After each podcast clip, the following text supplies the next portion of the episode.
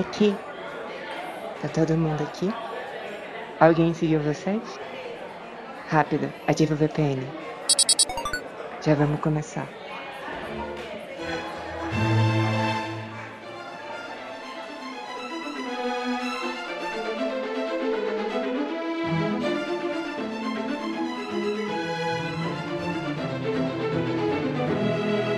Olá, cancelados, sejam bem-vindos a mais um episódio do Toblock, o seu podcast para as pessoas que estão às margens da sociedade digital. Fazia tempo que eu não falava isso. Quem quer mais conteúdo do Toblock, a gente tem alternando com os episódios gratuitos em áudio, os nossos episódios em vídeo para patronos. Então, para saber mais, vão lá em chibolete.org, chibolete com x, barra 10. E aqui, como sempre, está a Agatha e temos um convidado especial, que é o Hugo Freitas, que é um advogado lá de Belo Horizonte. Hugo, tem mais alguma coisa que eu devo dizer sobre a sua biografia, a sua pessoa, para o nosso público? Bom, eu sou um advogado de Belo Horizonte, né? Sou mestre na FMG, eu acompanho ele desde a aventura na Justiça Social. Eu acho que o ano começou a página foi justo o ano que eu entrei numa Universidade Federal. Eu tenho muito lugar de fala a respeito desse identitarismo todo. Sim, e o Hugo tem um talento, aliás, que é melhor que o meu de desenho. Eu fiz a Bertini Bombom, mas minha habilidade de desenho é bem fraca comparada com a do Hugo. Ele, ele já fez uma tirinha que foi parar, sabe onde, Agatha? Na timeline do Jonathan Haidt. Absurdo. Bom, dá bom nele. Eu entrei no Twitter para ver, e me falaram que ele tinha postado lá, eu entrei no Twitter para ver que ele tinha postado e não saí mais. Uhum. É. Mas a gente não está aqui para falar de desenho, a gente está aqui para falar do Xandão, basicamente, mas assuntos periféricos a Xandão também. E você não é exatamente da área de direito penal. Com qual área do direito penal você se identifica, agora que a gente está numa era de se identificar com coisas? Na verdade, eu nunca me identifiquei com direito penal, desde que eu entrei na faculdade, eu sabia que não era para mim prender pessoas.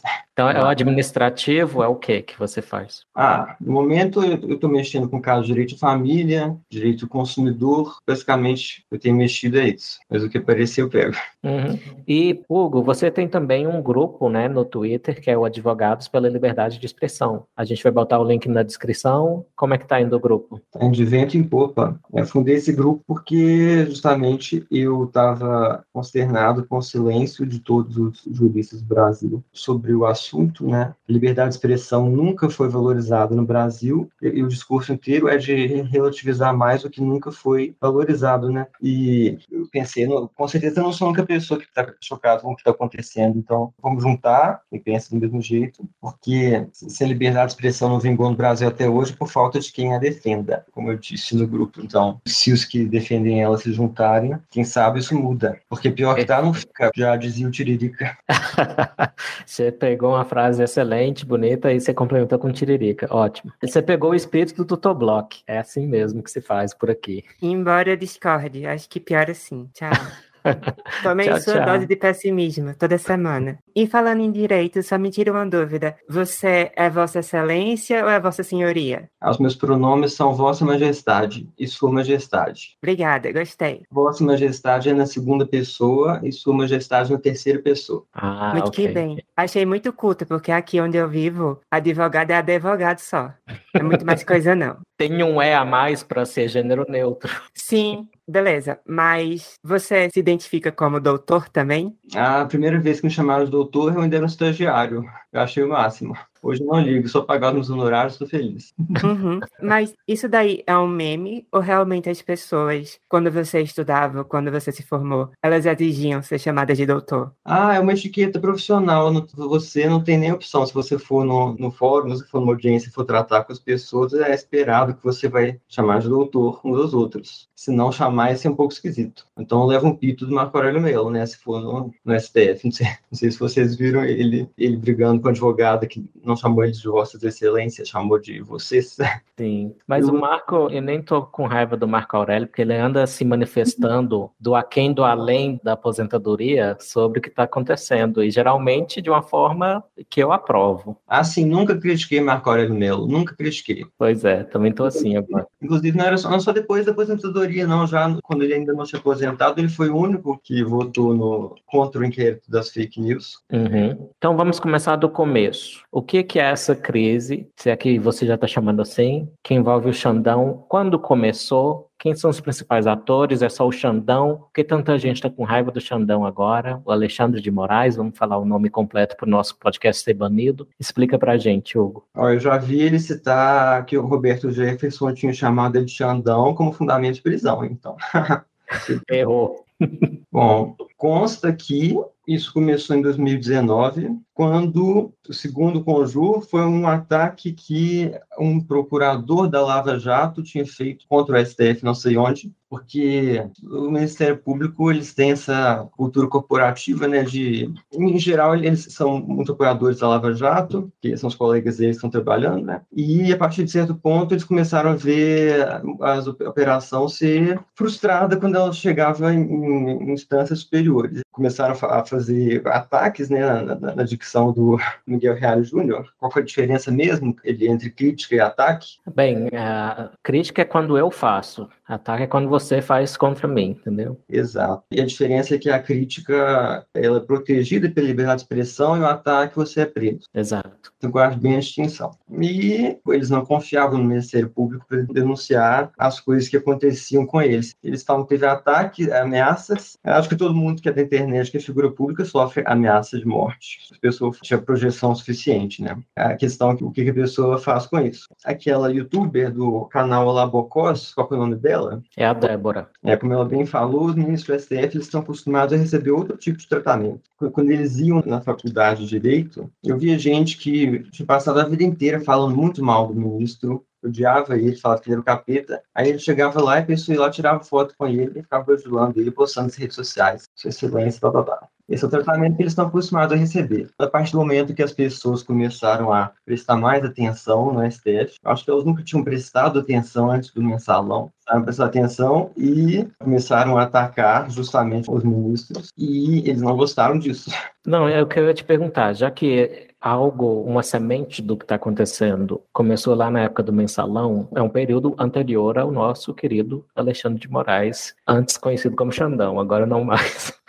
Você lembra de algum exemplo de algo similar naquela época, com Joaquim Barbosa, talvez, algo assim? Naquela época era o contrário, a população aplaudia o, STF, porque eles é que estavam mandando o povo para a cadeia, né? É o que o povo quer. Era um caso de corrupção que todo mundo tinha ficado sabendo, tinha dominado o noticiário por muito tempo. Acho que nenhum outro escândalo deve ter. A Lava Jato deve ter ultrapassado mesmo. Desde a Lava Jato, a Lava Jato foi o que mais ocupou atenção. E, como eu disse, o STF achou que ele precisava tomar a coisa com as próprias mãos. Se a gente fizer isso é crime, mas se eles fizerem é uma nova interpretação da Constituição. E eles abriram um inquérito porque tinham uma previsão no regimento interno do STF, falando que se acontecer um crime nas dependências do tribunal envolvendo pessoa que está sujeita à jurisdição dele, ou seja, seria se uma pessoa que tem foro privilegiado cometesse um crime dentro do STF. Por exemplo, aquele procurador-geral da República doido que falou que foi com uma arma dentro, não sei se foi no STF, no caso, poderia ter sido. Aí é mentira, porque no dia que ele falou que ele foi com uma arma, ele estava na minha faculdade e eu vi ele dando palestra, seu testemunho ocular. Oh, informação exclusiva do Block. Então, Hugo, talvez a semelhança que a gente tem da época do mensalão até agora foi, como você disse, uma maior presença dos ministros do STF midiática prática talvez. E aí uma pergunta para você: essa presença midiática tem algum controle sobre ela? E nos Estados Unidos, por exemplo, eu não vejo os juízes da Suprema Corte toda hora na CNN ou na Fox News palpitando nas coisas. Não sei se é proibido ou coisa assim. No Brasil, tem alguma limitação sobre os juízes, os ministros estrelinha? Olha, para os juízes em geral, existem algumas regras, principalmente que eles não podem falar mal de decisões de outros juízes, não podem falar coisas que vão tornar suspeitos, enfim. Sobre eles serem estrelinhas, eu não saberia dizer quando começou, mas o fato é que os ministros do STF no Brasil eles não são comparáveis aos dos Estados Unidos, porque aqui eles têm um papel político muito diferente. Isso não é uma questão de direito, é uma questão de política. O Isso é ótimo. Seria muito bom você explicar, até para quem não sabe, só tipo, ah, só escuto gente falando mal de ministros, falando mal do STF. Imagina que tem assim, uma adolescente, 15 anos aqui, você tem que explicar para ele, olha, o que existe aqui no Brasil é isso aqui e o problema é esse aqui. Você pode fazer isso? Bom, o problema principal é que eles não têm ninguém acima deles, né? Por isso que chama Supremo Tribunal Federal. Ao contrário do que um ex-ministro do STF deixou muita gente consternada falou, o Supremo Tribunal Federal não quer dizer que ele é supremo aos outros poderes, quer dizer que ele é supremo Tribunal Federal. Entre os tribunais federais ele é o supremo, mas ele é o supremo entre os tribunais, então o que ele decidir está decidido. Não tem quem mude. Isso começa aí. Seria análogo se ainda os governadores ainda tivessem o nome de presidente, como tinham no passado. Inclusive, a minha primeira escola era presidente Bias Fortes. Na verdade, era um governador de Minas chamado Bias Fortes. É como se o presidente, para não confundir com os outros, fosse o presidente supremo do Brasil. Né? Então, não tem nada a ver com o STF ser o supremo sobre os outros poderes, como você falou. Pois é, eu falei, nos Estados Unidos tem Suprema Corte Estadual. Tem várias Supremas Cortes estaduais, elas estão subordinadas à Suprema Corte Federal. E senados, né? Senados estaduais também. Se uma rosa tivesse outro nome, ela teria o mesmo cheiro. É, Shakespeare. Olha que chique ele citando Shakespeare. o problema, quem mais critica o STF hoje são bolsonaristas ou a direita do espectro político, digamos, né? O problema é que as pessoas enxergam. Qual é? O problema do STF. São dois, na verdade. Um é que o STF anula casos de corrupção que eles queriam que fossem punidos, né? Uhum. O outro é uma causa mais fundamental, que todo mundo sabe que o STF tomou muitas decisões progressistas, né? Parece que tem um consenso que esse ativismo judicial, acho que talvez o ele está interessado em saber quando que começaram as tendências que a gente vê. Se diz que o STF era mais pacifista judicial, não existe essa expressão, era mais assim no começo dos anos 90, logo depois que foi aprovada a Constituição, isso mudou nos anos 2000 para frente começaram a ficar mais ativistas. Uma narrativa que eu já vi é que eles deixavam as questões para o Congresso e acabaram vendo que o Congresso não, não votava nada e perderam paciência em algum momento vez de votação não sei se é verdade, mas é uma explicação possível. E o STF, a composição dele, atual, ou pelo menos até esse governo conservador, era uma composição mais progressista. Né? Então, o ativismo judicial era para o lado do progressismo. Eu acho que as pessoas só criticam o ativismo judicial do, do lado que elas não gostam. Eu não acredito na pessoa que é uma crítica coerente do ativismo judicial. Ainda estou para ver um. É, inteiro já não, e cabeça de bacalhau. Sempre é contra o ativismo judicial. Bem, eu fiz uso do meu direito de me casar com um homem, e que foi uma decisão do STF, e eu digo que eu sou contra como foi decidido isso. E eu cito como exemplo, eu sei que o brasileiro odeia ouvir isso, mas um exemplo nessa área é a Argentina, que a Argentina fez as coisas todas pelo parlamento, onde estão os representantes, né? Então, eu vou colecionar outros exemplos surpreendentes para você de oposição minha ao ativismo judicial.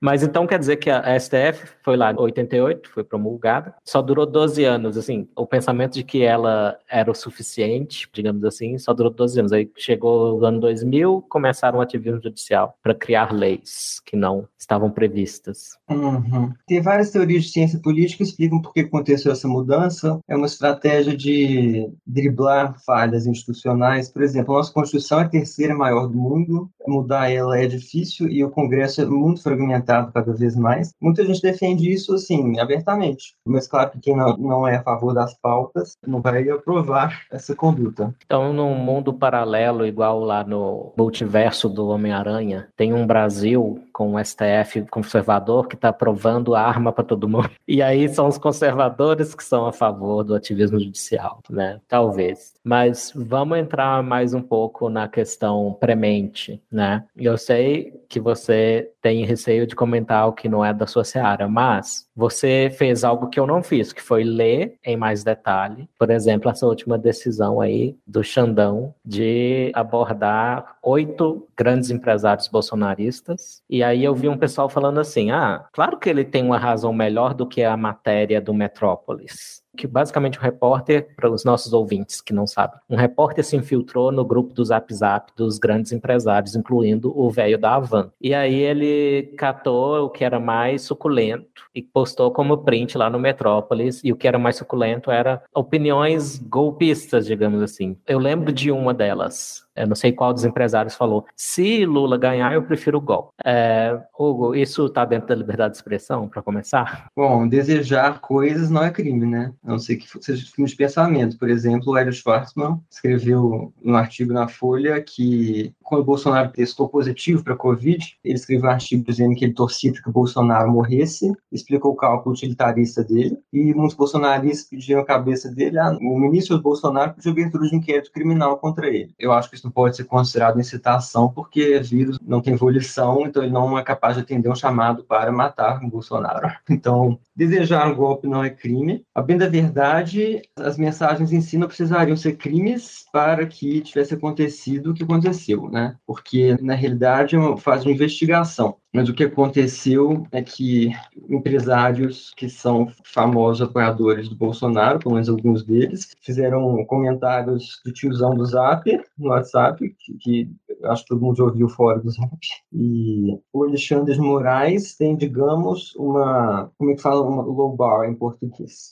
Ele tem um padrão muito baixo de exigência de risco para agir, sabe? Uhum. Assim, Baixa tolerância, digamos assim. Acho sim. Tem uma, uma trade-off entre liberdade e segurança, né? Uhum. O grau de risco que você vê numa ação, você está disposto a bloquear contas bancárias, a bloquear as redes sociais. É um trade-off natural. E se você é uma das partes envolvidas, você vai enxergar as trade-offs de uma forma muito diferente, digamos, né? E se alguém te ameaçar, talvez seja mais vantajoso para você que a pessoa morra do que você correr 1% de chance de ser verdadeiro. o ministro Alexandre de Moraes, ele enxerga riscos elevados em situações que causam consternação às pessoas que elas não veem risco naquilo. Eu não vi, não vi ali um sinal de que eles queriam praticar efetivamente um, um tentado violento. Uhum. Esse caso chamou muita atenção das pessoas, não foi o primeiro caso que, eu diria que não é o pior, porque já teve outros eventos. Esse caso causou muito, muita repercussão, porque o Alexandre de Moraes ele já escreveu no relatório do inquérito dele, como ele fez a investigação, ele, ele escreveu, fui na busca avançada do Twitter e digitei as seguintes hashtags. Hashtag STF Vergonha Nacional. Hashtag Impeachment de Mendes. Hashtag é, STF Escritório do Crime. E encontrei as seguintes contas. Ele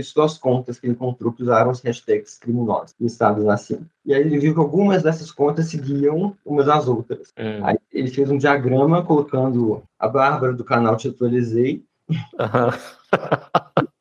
tinha, tinha dado azar de usar algumas dessas hashtags. Ele fez um diagrama colocando ela, a foto dela, setas de pessoas que seguiam ela. Então, claramente, uma organização criminosa. Uhum. Desmonetizou ela e pediu ela receber a renda que ela recebia do YouTube, que eu saiba até hoje, não sei se isso alterou, e ninguém deu bola, ninguém dá bola até hoje. Então não é a primeira vez que o Alexandre de Moraes meio que abusa do poder que ele tem. Meio não, ele abusou do poder que ele tem. Vou afirmar isso sem medo de errar, porque eu já falei isso no Twitter, então se eu for me ferrar, já tô ferrado. E ele tinha outras instâncias, eu lembro do PCO, o PCO também teve, e é um partido político, é sério. Eu não respeito a ideologia desse partido de modo algum, mas é um partido político que teve o seu acesso a uma importante plataforma, mais de uma, na verdade, acesso ao público e o que ele tem para se promover, né? Se fosse um sistema mais sério que os partidos dependem de doações dos apoiadores, em vez de da mamata do fundão eleitoral, seria ainda mais grave, mas já é grave o suficiente. Então ele censurou o PCO, o PCO chamou ele de ditador ou coisa assim, e o PCO já estava reclamando porque outras coisas aconteceram antes, e o próprio PCO diz que os principais alvos eram bolsonaristas e tal. Então agora a gente tem talvez dois extremos, extrema direita, extrema esquerda, para quem aceita esses termos, eu não necessariamente aceito. Mas agora com os empresários, talvez parece que a, o cerco começou a fechar, ou como dizem muito, a janela de Overton, né, começou a se mover. E se nada for feito, então vamos para lá já. O que pode ser feito? Que eu sei é que existe impeachment de ministro do STF, que eu saiba nunca aconteceu. Não vou te cobrar que vocês saibam, talvez seja uma informação histórica muito de nicho, mas quais são os mecanismos para fazer alguma coisa, porque só reclamar não está adiantando. Aí eu acho que é que você se engana ali. Reclamar adianta muito, tanto que a gente vê em alguns momentos o ministro Alexandre Moraes dando sinais que não está dando para trás, mas pelo menos sentindo necessidade de se justificar. Por exemplo, isso que eu falei do Diego Scosteg, jornalista apontou que eles sentiram necessidade de reforçar documentos que eles apresentaram para engrossar, para fazer uma gestão de crise de imagem, tem alguns momentos que você vê, no mínimo, uma necessidade de se justificar. E a realidade é que o ministro Alexandre de Moraes só vai tão longe porque ele recebe apoio maciço, enfático, uma grande parcela da sociedade, uma parcela poderosa da sociedade. Ele não está sozinho, ele, ele foi indicado brasileiro do ano pela revista Expresso, me lembro, já recebeu prêmios de outra revista. Já apareceu na capa da revista Veja como A Muralha, defensor da democracia, uhum. defendendo democracia com censura. É, hoje em dia, censura a democracia e falar mal do Estado é ditadura. É isso que gente, literalmente. Sim, como eu disse, parece a crise é sobretudo de incompetência interpretativa contagiosa. Eu aceito a sua resposta, eu gostei dela. Já que os ministros querem ser estrelinhas, eles vão responder a incentivos de estrelinha como desaprovação de uma porção substancial da opinião pública. Então, reclamar tem o seu efeito. E caso isso não seja suficiente, caso ele piore e continue lendo os nossos grupos do WhatsApp, não foi ele que fez isso. Na verdade, foi o jornalista Cagueta, o que é uma verdade vergonha para o jornalismo, sinceramente. Mas o que mais? Esse processo de impeachment, por exemplo, é só o Senado que pode chamar, certo? Você sabe alguns detalhes de como isso acontece? Sim, existe impeachment de ministro do STF. As hipóteses de impeachment, tanto do presidente quanto do ministro do STF, elas são muito abertas, mas tem uma hipótese específica que ele já incidiu, que é julgar caso em que se é suspeito. PCO mesmo chamou ele de skinhead toga e disse que ele estava preparando um golpe na eleição. Isso é um crime contra a honra. Estão acusando ele possivelmente de calúnia. Se você é acusado de calúnia, você vai para a polícia, entra com uma ação criminal ele não fez isso. Ele chamou para ele, que é mais do que. Nem suspeito ele era. Ele, a questão é que quem vai querer mover um processo de impeachment contra o ministro do STF. É aí a questão dos, dos senadores, né? Por isso que os bolsonaristas também estão fulos com o presidente do Senado, né? Direto eu vejo eles citando ele no Twitter, falando mal até, porque ele sentou em cima, né? Não faz nada a respeito. O Bolsonaro parece que ele pediu um certo ponto para abrir o processo, né? E não foi para frente. Lembra disso? Sim, Bolsonaro fez uma, um pedido dessas. Inclui o ministro Barroso, que eu achei muito injusto, mas o fato é que a imprensa tratou isso que ele fez, que é uma medida institucional, pode ser o que for, certo ou errado, mas é uma medida institucional, ela tratou isso como assinte, como ela tratou como assinte quando o ministro indicado por ele teve uma decisão de uma corte inferior, então medidas que são regulares, são previstas em lei, a imprensa trata como escândalo, e, e abuso de poder, censura no mesmo dia, a imprensa ou silencia ou aplaude. No momento que a gente vive vive um momento de ascensão de um autoritarismo de esquerda. Claro que tem um autoritarismo de direita. Uhum. E o de esquerda, ele não é falado, acho que é porque é mais fácil enxergar poeira no olho do seu inimigo do que o próprio olho. A gente sabe que a maior parte da imprensa é mais progressista. Bom que você mencionou isso, que saiu um estudo há pouco tempo da UFSC, da Federal de Santa Catarina, mostrando o perfil do jornalista brasileiro. Então, para corroborar o que você disse, eu tenho as estatísticas aqui. Antes de falar de política, como é que é, em geral, o jornalista brasileiro? Geralmente é mulher, 58%, branco, 68%, solteiro, 49%, sem filhos, 62%. Aí esses sem filhos aqui eu já entendo tudo, né, o tipo de matéria que, que ganha atenção, mas enfim. Com registro, e eu estou entre esses, 77% tem o registro com Z, e diploma de graduação, 42%. Eu não sou um desses, eu não tenho graduação em jornalismo, mas a maioria em faculdade privada obtiveram esse diploma, 60%. Ah, interessantemente, antes da política, 58% tem fé, tem alguma religião, e o restante é agnóstico ou ateu. Então tem uma quantidade substancial de agnósticos ateus entre os, os, jornalistas. Eu acho que é bem alta comparativamente a outras profissões no Brasil. Tá, vamos falar de política. A maioria se declara de esquerda ou centro-esquerda, é 81%. E dentro da minoria dos que têm filiação partidária, 90% não está afiliado a partidos. Dentro desses 10% que têm filiação partidária, os partidos mais populares são o PT, com 40%, PSOL, 18%, PCdoB, 8%. E uma parte engraçada dessa pesquisa é que um único jornalista, numa amostra de uns 3 mil no país todo, se disse de extrema direita. enquanto 40 se disseram de extrema esquerda. Olha só, então, se você comparar só os extremos entre os jornalistas, tem 20 vezes mais extrema esquerda do que extrema direita. E na autodeclaração, eu falei que 81% se identifica como esquerda centro-esquerda. Isso não quer dizer que os outros se identificam com a direita. Não. Quem se identifica com a direita no jornalismo é só 4% nessa amostra. Então, menos do que a gente imagina. É basicamente a demografia do curso de psicologia. Estou em choque. Sim. E olha só, o número dos jornalistas que se declaram de direita é menor do, dos que se recusaram a responder qual é a posição política dele. Que ou se declaram de centro, ou outro posicionamento que não é esquerda e direita, que é, são 15%. Essa é uma, uma quantidade mais expressiva. Então, jornalistas de direita, 4%, jornalistas de esquerda e centro-esquerda, 81%. Ok, Ali, só uma coisinha. Eu tô há quase uma hora aqui calada porque a gente combinou que hoje seria uma conversa de bar entre você e Hugo, porque aparentemente vocês têm grande interlocução já no Twitter. Eu que já não uso Twitter há mais de um ano e meio, tô totalmente por fora disso e eu, eu sei que vocês interagem muito. Então eu falei para você que eu ia ficar caladinha aqui observando, qualquer coisa levantava a mão. Mas explique para mim, você tá falando de uma desproporção muito grande. Na prática, na opinião de vocês dois, quais são os problemas imediatos que isso pode causar e quais seriam as soluções, digamos assim? Quer fazer um jornalismo mais igualitário ali? É isso? Não, não quero. Eu não. toda vez que eu digo que uma área acadêmica, ou nesse caso, uma área profissional, é pouco diversa em pensamento político, por favor, não concluam que eu estou pedindo cotas para as uhum. minorias de ideologia e não. Mas eu acho que é informativo, a gente deve entender quais são essas ideologias e prever os vieses para onde elas vão. Tá, você não está defendendo cota para Zé Cruzadinha no jornalismo. Não, não estou defendendo okay. cota para o Zé Cruzadinha, nem para o bolsonarista no jornalismo. Mas quando, mesmo sendo o bolsonarista mais tosco do mundo, quando ele diz a imprensa é muito de esquerda, ele está correto. E, na verdade, a amostra é maior do que eu falei. É mais de 6.600 jornalistas em todo o país. Não é pouca coisa. Eu acho importante saber, por exemplo, a gente já falou nesse podcast aqui sobre pesquisa de QI. E aí, sabendo de antemão, finge que você nunca viu, nunca entrou na universidade,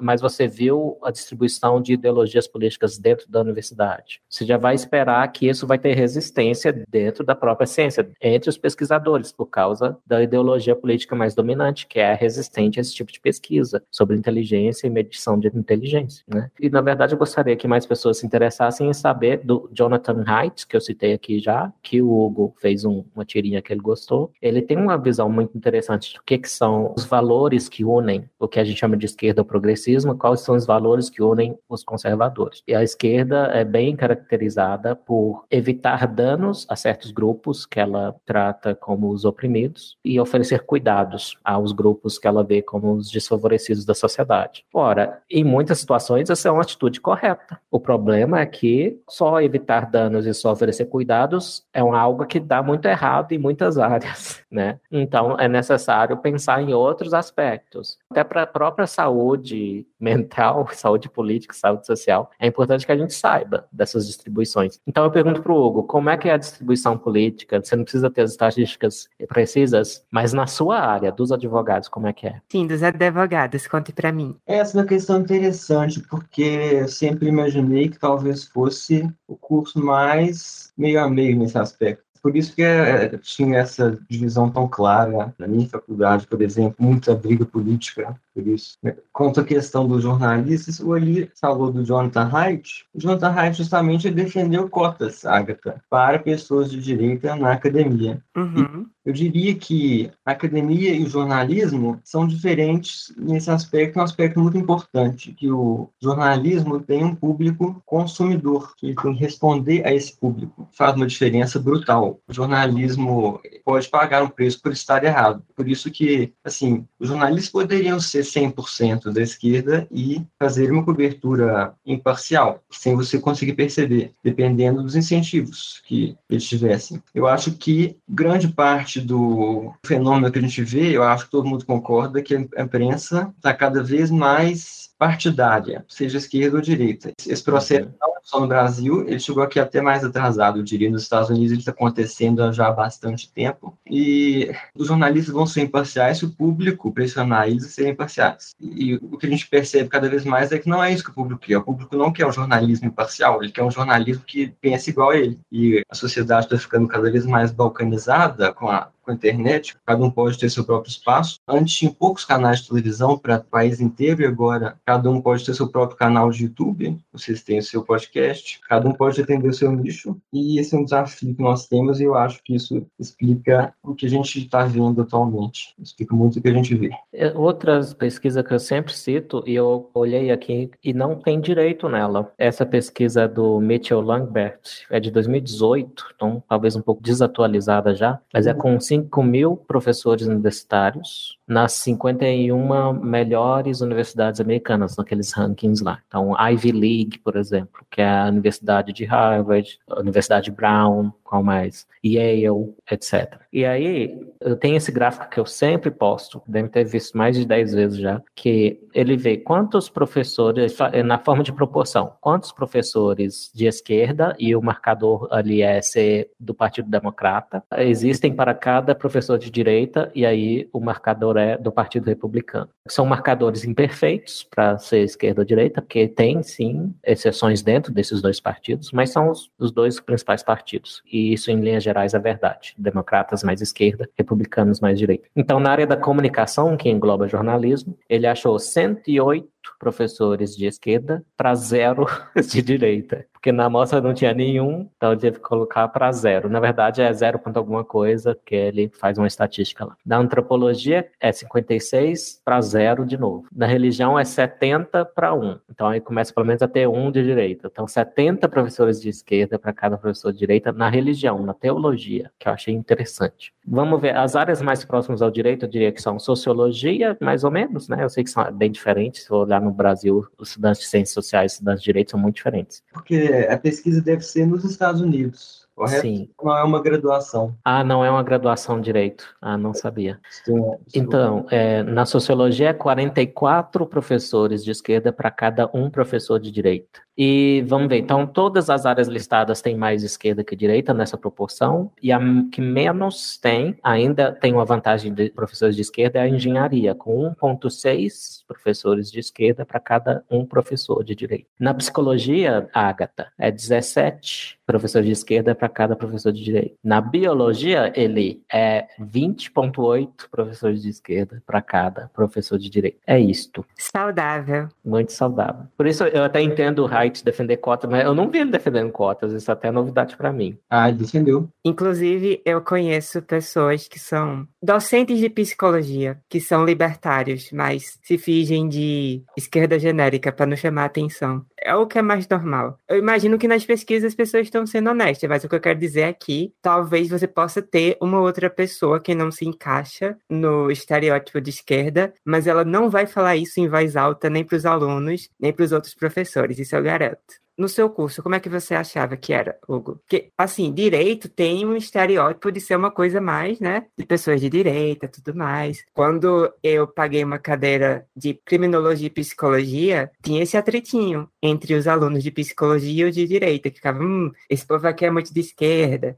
esse povo aqui é muito de direita. Eu achava tudo de boa, mas existia um rancinho entre os dois ambientes. Como é que você avalia e classifica? Pelo menos com a experiência que você teve, o curso de advocacia no Brasil, de direito? Eu posso falar que se você perguntar para as pessoas de direita, no curso de direito, eles vão falar que não suportam a faculdade porque só tem gente esquerda, e se você perguntar para as pessoas de esquerda, falam que não suportam porque é um ambiente conservador, não sei das quantas. Isso é fascinante. Ou seja, talvez tenha muita gente de centro, e centro sempre cai do lado para o outro de quem está olhando. A minha turma chegou a dividir em duas, as pessoas que eram mais politizadas fizeram um acordo acordo não tão tácito assim, na verdade foi verbalizado, quem é de direita foi para uma turma e quem é de esquerda foi para outra. Então acho que isso responde bem a sua pergunta, já dá até proporção, né? A coisa chegar ao, ao ponto de dividir a turma, na, os alunos de esquerda e de direita, é feio.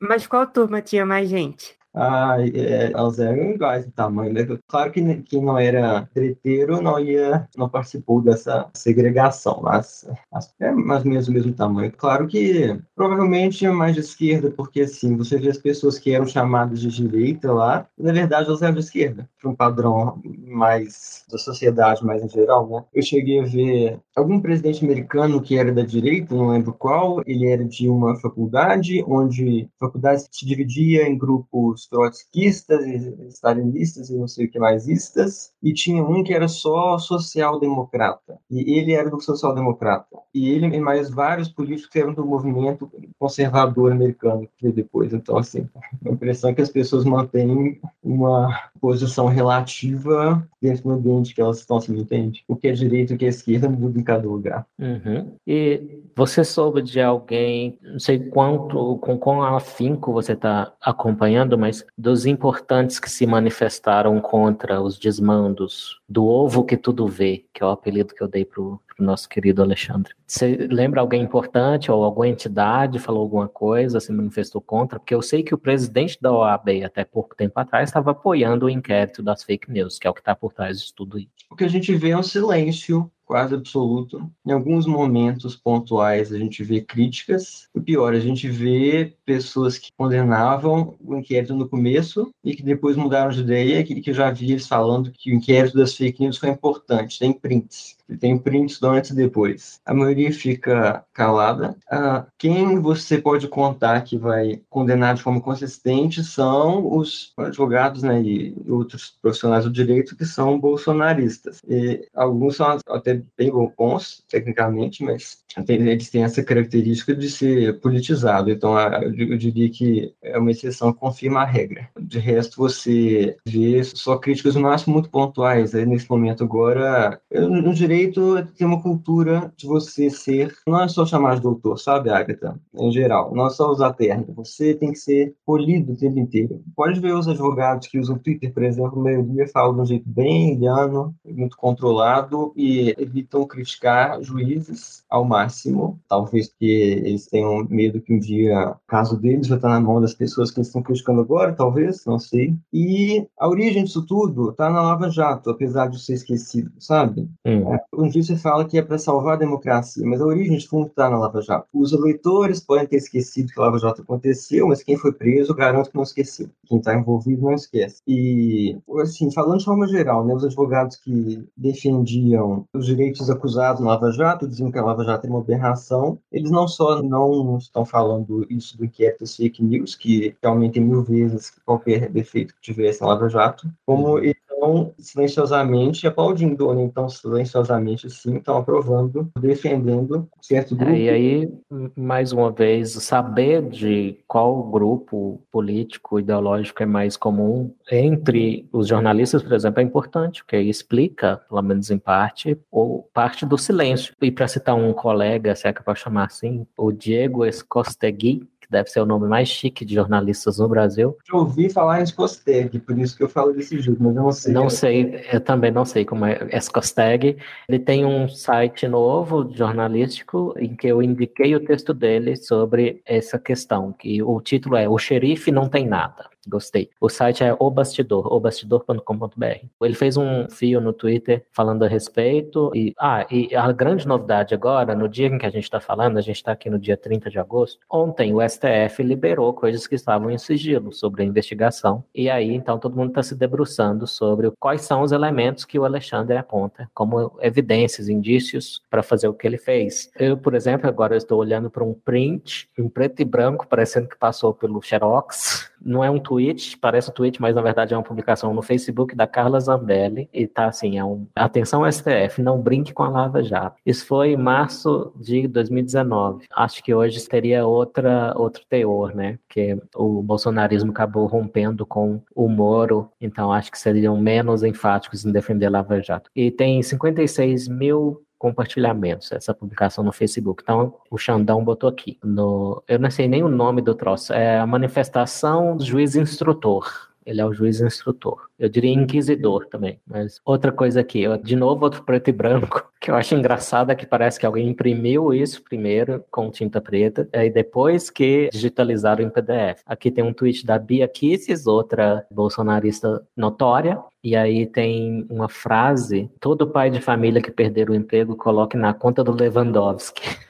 Aí ele é o Lewandowski, a vítima aqui do, do ataque, como disse o Hugo no começo. Ah, e aí ele faz o que o Escostegui, Escostegui falou, é, é, são organogramas. A principal coisa que eu lembro quando ele fala em organogramas, ou coisa assim, é uns esqueminhas, né? E aquele esqueminha que os petistas zoaram lá da Lava Jato, que era o Lula no meio com as setinhas apontando, e uhum. o e o Alexandre fez a mesma coisa. No meio tem Alan dos Santos, Alan Terça Livre, outro suspeitíssimo. Esse é bolsonarista roxo, se já teve um. E aí ele coloca um quadradinho meio mal feito. Eu tenho que dar aulas pro Alexandre. Não foi ele quem fez, claro, né? Foi algum assessor. Eu tenho que dar aula para ele de como organizar melhor, que tá meio feio aqui o jeito que ele fez. O Alan dos Santos no meio, e aí com setinhas apontando ao redor dele. Tem o Bernardo Kister, também é um conservador e famoso. Gil Diniz, que eu não conheço. Felipe Barros. Left Dex, ou Let's Dex, que era uma conta fake que foi bastante influente durante as eleições. E teve um momento que a Aventuras na Justiça Social, eles seguiam a gente. Agora a nossa conta tá lá meio morta, até porque a gente não entrou no bondinho do bolsonarismo, né? E, e engraçado, porque até o, o Danilo Gentili seguia a Aventuras na Justiça Social, parou de seguir, não sei porquê, deve ter sido alguma zoeira isentona que a gente fez. Mas a conta tá lá, o projeto da Aventuras na Justiça Social já não existe, basicamente, mas tem a conta lá, de vez em quando ela se manifesta. E a Tia Atualizei também tá aqui no organograma, no esqueminha do Xandão, junto com Leandro Ruchel e um site, eu acho, Crítica Nacional. Deve ser um desses sites pequenos. É. Eles seguem ela, não é isso? Isso, é quem segue quem, exatamente, né? Aí é como diagrama de seguidores isso mesmo, ele colocou aqui. Então ele tá para mostrar que é uma organização criminosa, é quem segue quem. Então já sabe, né? Se você segue pessoas indesejáveis, você pode perder sua conta em rede social. Sim, aí ele tem vários desses, exatamente o que você falou, esqueminhas de quem segue quem. Ah, tem um pra, especial para te atualizei, só com isso aqui ela deve ter ganhado mais 500 mil seguidores no YouTube. E tem outras perolinhas, eu acho que uma das principais é a figurinha do WhatsApp que é o único indício contra, que na opinião do Alexandre, aparentemente, conta contra um dos empresários que é alguém fala alguma coisa de teor meio golpista, mas ainda é uma opinião, não é uma incitação, e aí ele só manda a figurinha de um cara dando joinha para cima. E o Alexandre se dá o trabalho de descrever o que seria isso, ele chama de aplauso. Olha, na minha opinião, Alexandre, aplauso é palminhas, joinha para cima não é aplauso. Então precisamos de um projeto de lei que clarifique o que é um aplauso numa figurinha do Zap Zap, né? que eu acho que essa não está contando. Uhum. Falando em projetos de lei, antes de a gente terminar, eu queria perguntar pro Hugo sobre a questão da lei brasileira artigos específicos da lei, né? Que estão associados a tudo isso. Aí daqui a pouco você fala isso para encerrar, tá bom, meu anjo? Daqui a pouco agora, no caso? Tá Comente certo. o que o Ali falou e aí você segue. Eu queria comentar uma coisa que ele falou que me chamou muita atenção. Ele falou que tem que se atentar para o grupo político dos analistas, dos intelectuais. E isso é uma coisa que a gente vê que, infelizmente, é cada vez mais imprescindível saber o grupo político de quem é o analista, porque nunca as análises foram tão coloridas pela, pelo que essa política do analista, né? Temas que nunca tinham sido politizados, a própria pandemia. A medicina nunca tinha feito parte de, de disputas de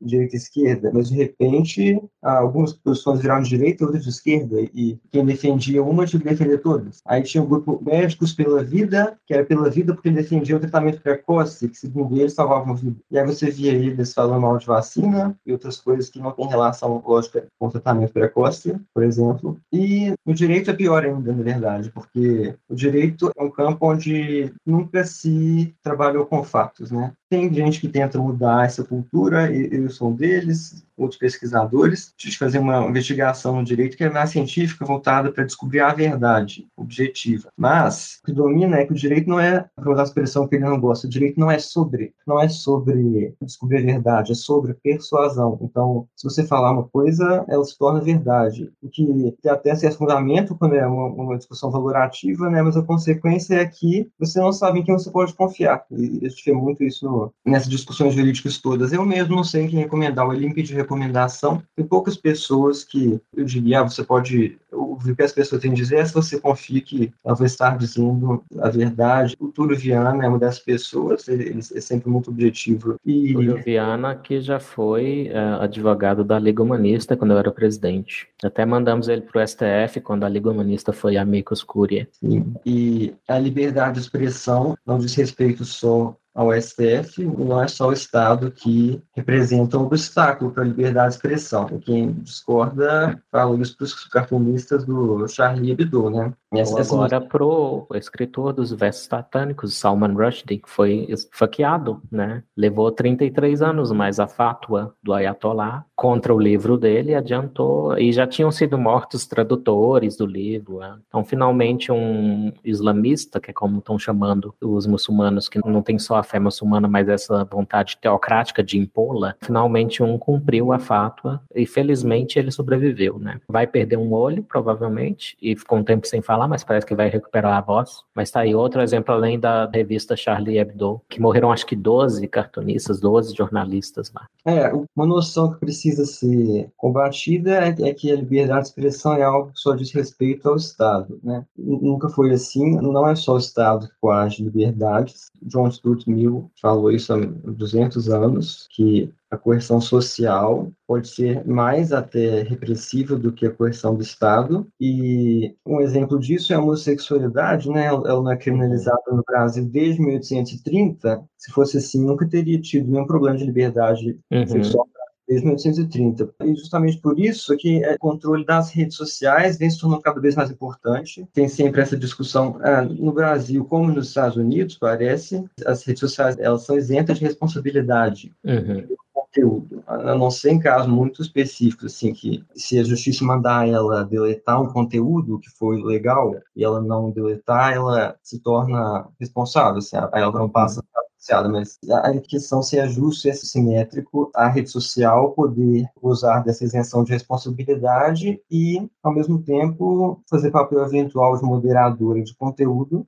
Uhum. E o apogeu do perigo do controle das empresas de tecnologia sobre o discurso foi na eleição americana, quando eles censuraram, vou usar essa palavra, uma reportagem sobre o filho de um dos candidatos, com o objetivo declarado de proteger a eleição de uma suposta fake news para salvar a eleição, porque pelas eleições é uma finalidade pública, um assunto público. O Mark Zuckerberg chegou a falar assim, as eleições dos Estados Unidos ocorrerão em paz e tranquilidade, não sei o quê. Isso é um discurso que a empresa faz, eles estão se intrometendo na seara pública. Uhum. Você vê público privado estão se misturando. É, ah. E o Zuckerberg foi recentemente no podcast do Joe Rogan, é o podcast com a maior audiência no Ocidente, pelo menos, e ele disse que foi o FBI que pressionou o Facebook, não necessariamente censurar especificamente a notícia sobre o laptop do Hunter Biden, que é o filho do Joe Biden, e esse laptop tinha umas coisas muito estranhas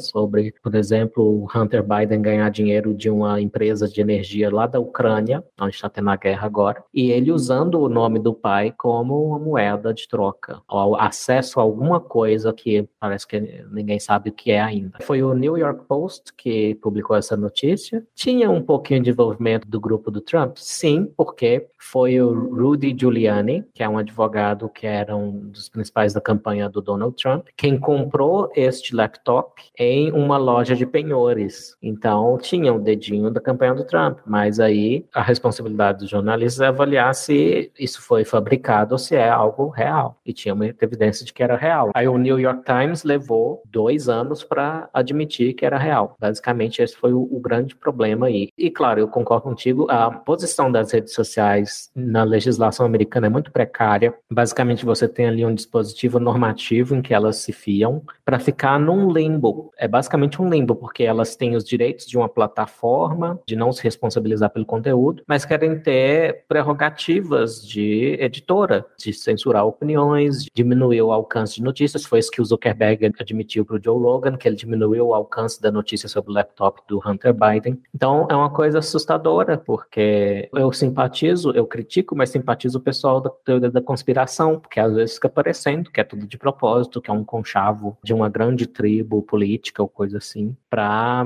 prejudicar os adversários e fazer favores a si mesma pela supressão de fatos quando é conveniente. Bom, no Brasil essa regra foi repetida de isenção de responsabilidade. Tinha um projeto de lei onde o governo Bolsonaro estava querendo limitar a possibilidade das redes sociais moderarem conteúdo, o que gerava muita polêmica, e o jeito que a imprensa responde a iniciativas desse tipo é previsível. Eles dizem que é porque ele trabalha com fake news, é o modus operandi dele, então ele está querendo legalizar fake news. Teve um youtuber que até falou agora que a mentira foi legalizada no Brasil, falou isso acho que foi hoje. Sim, foi o Castanhari. A mentira nunca foi crime, exceto em casos específicos, né? Nessa área eleitoral sempre teve muito mais intervenção do que, do que usual, sabe? Então, dizer mentiras sobre o candidato poderia ser crime eleitoral em alguns casos, mas isso é menos problemático porque a pessoa está entrando no jogo voluntariamente, né? E também tem mentiras ligadas, assim, a difamação, né? Difamação, calúnia e estelionato, tem algumas situações muito específicas ligadas a dano, mas o que você está querendo é proibir a mentira em si como se ela fosse legal, o que é insustentável. É uma coisa logicamente impossível você fazer isso, fatalmente vai ser seletivo e uma hora esse raciocínio vai cair. Sim, eu uso um argumento análogo ao que eu uso para ser contra a pena de morte. Eu não quero dar ao Estado a prerrogativa de tirar vidas humanas, que invariavelmente o Estado vai cometer erros, ele tem uma competência bem limitada e uma hora ele vai matar inocentes. Mesma coisa com dar ao Estado a prerrogativa ou o direito ou o poder de decidir o que é verdade e o que é falsidade. Prontamente ele vai dizer que o que é verdade é só o que favorece a eles, ou, ou então quem está no governo tomando as rédeas do Estado, mesmo que temporariamente, vai fazer isso de uma forma seletiva. Então, não tem outro jeito, tem que ser na liberdade e julgar o que é verdade, em última instância, cabe a responsabilidade individual. Não vejo outra solução.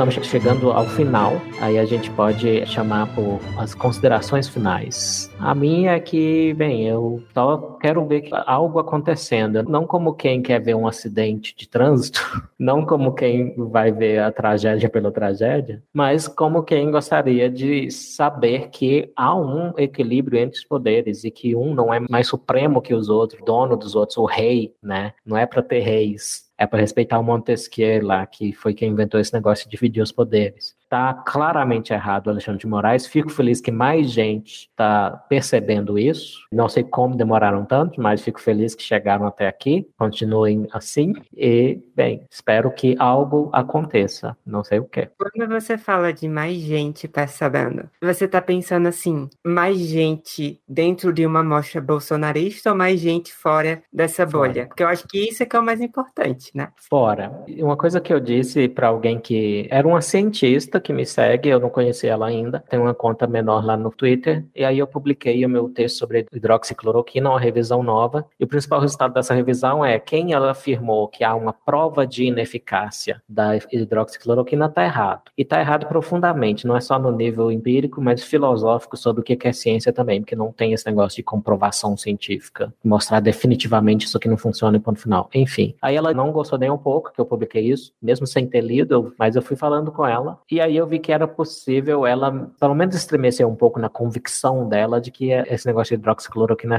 só coisa de bolsonarista. Aí eu falei assim para ela: olha, nenhuma posição política é uma garantia de ter a verdade. Por isso que eu indico tanto a teoria do Haidt. Espero que ela seja verdadeira, não sei se ela é verdadeira, mas no mínimo ela complexifica o nosso pensamento, nos informa que as diferentes tribos políticas seja lá como vamos chamar elas, esquerda, direita, progressistas, conservadores, liberais, a gente vai partir em três, como a gente falou no, no episódio anterior aqui no Toblock, elas vão errar de um modo que é sistemático, porque reflete os compromissos delas, que são morais, como o Haidt propõe. Então, nesse assunto aqui, quem vai estar mais propenso a errar, ou como vão errar, eu acho que é melhor. Eu acho que é melhor assim, qualquer assunto que você vai abordar, todo mundo está errado, então, esse é o ponto de partida. Todo mundo está errado. E como vão errar é previsível pela ideologia política. Basicamente é isso. Quando eu digo que eu estou feliz que mais gente está aceitando que o Alexandre de Moraes está abusando de poder, eu estou falando, sim, de quem estava com o viés de negar que isso acontece, porque está gostando de quais são os alvos, né? Pelo menos até antes do PCO virar alvo também. É esse pessoal que eu estou vendo ficar mais ameno a ideia de que talvez em uma coisinha mínima os bolsonaristas podem ter razão. Imagina uma coisa dessa. Bom, é de que os bolsonaristas não são nem de longe alguém que a gente pode confiar para defender liberdade de expressão, né? Você falou sobre eles não serem capazes de enxergar que os bolsonaristas possam ter razão em algum aspecto. Mesmo no STF, eu acho que eles acertam quase por acidente às vezes. Mas, enfim, um comentário que eu vi sobre o, o golpe de 64, deve ter sido no aniversário, assim, falaram que a democracia caiu por falta de quem a defendesse. Assim, não estou dizendo que a democracia vai cair no Brasil, não daquele jeito, né? mas assim, deterioração sutil, a gente já percebe, e é um país onde a liberdade de expressão já nunca foi valorizada, onde sempre se deu mais peso para honra da pessoa, até as pessoas que não estão mais vivas, do que a liberdade de se expressar. E vamos ver se o que eles tanto querem, que é a saída dos bolsonaristas de poder, eles vão aquietar, né? Ou se isso vai continuar na trajetória que está. Eu confiança de me chamar para o seu podcast, podcast de vocês. Muito obrigado por aceitar nosso convite, Hugo foi muito proveitoso e você com certeza nos passou coisas que a gente não sabia. Eu vou aproveitar que você disse que a preocupação do Brasil é mais com honra do que com liberdade de expressão e vou falar quem mais se preocupa com honra? Os islamistas. Beijo, tchau. Acabou a conversa de ah tá, tchau. Até a próxima. É. Valeu, Hugo. Tchau, tchau. Tchau. y publica.